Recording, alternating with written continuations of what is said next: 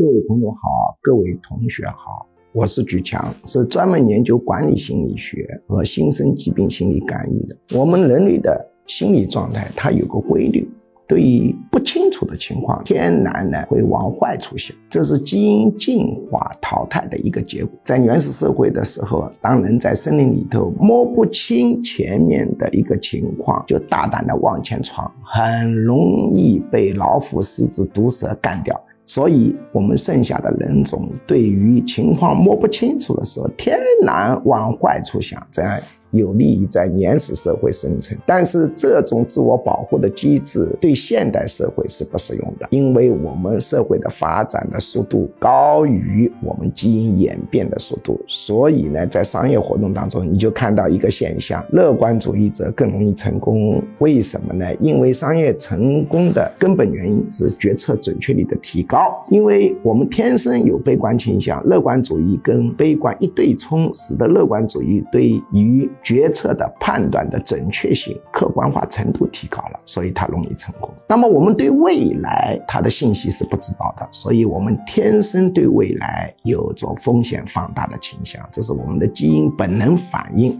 所以我们心理学要求你要获得成功，要人生幸福，要人为的把焦点调向正面。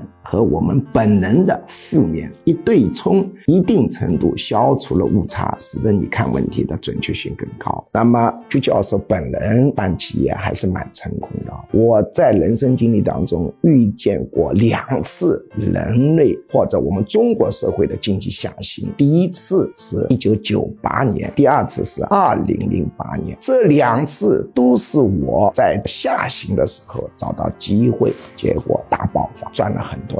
那么我们现在又面临着经济下行。经济下行的时候要焦点正面。经济下行就所有的事情都不能干了吗？经济下行还有许多行业是反向火爆的。我今天来讲一个反向火爆的行业，叫做移民业。如果你仔细去查一些定性的材料，你会发现现在移民业一片兴隆，移民业以及移民衍生的行业赚得满盆满钵，欣欣向荣。当然，并不是每一个反向行业大家都适合去干的，但是这种反向行业是很多的。比如移民业就不太适合一句教授去插手，因为我现在规模已经到了不必插手这样行业的一个地步。那么移民业总体的。一个增长率是怎么样的？查不到数据，但是我看了许多间接数据，我可以肯定的说，总体年增长率最少最少最悲观最悲观最保守最保守的估计，应该增长率不太可能大大低于百分之十。但是我们查到了个案数据，我报给你们听，在二零二二年至二零。二三年年度对比中，同样是上半年年度对比，中国技术移民向加拿大方向移动发出的签证数量高达二零二三年一万三千五百三十二份。最主要的是增长率是多少？同比增长率百分之一百三十一。各位注意，不是十三点一，而是一百三十一。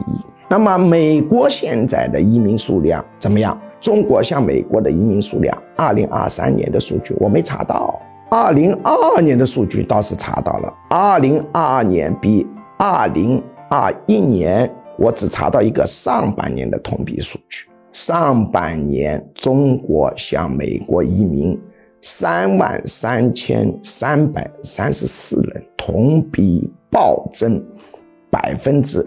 一百零六，注意，不是百分之十点六，即使百分之十点六，都是一个非常好的增长。这里是增长百分之一百零六，所以总体移民市场肯定没这么高，因为这两个是火爆国家。但是我们可以管中窥豹，他默默也能估出移民也是一个高速增长的市场。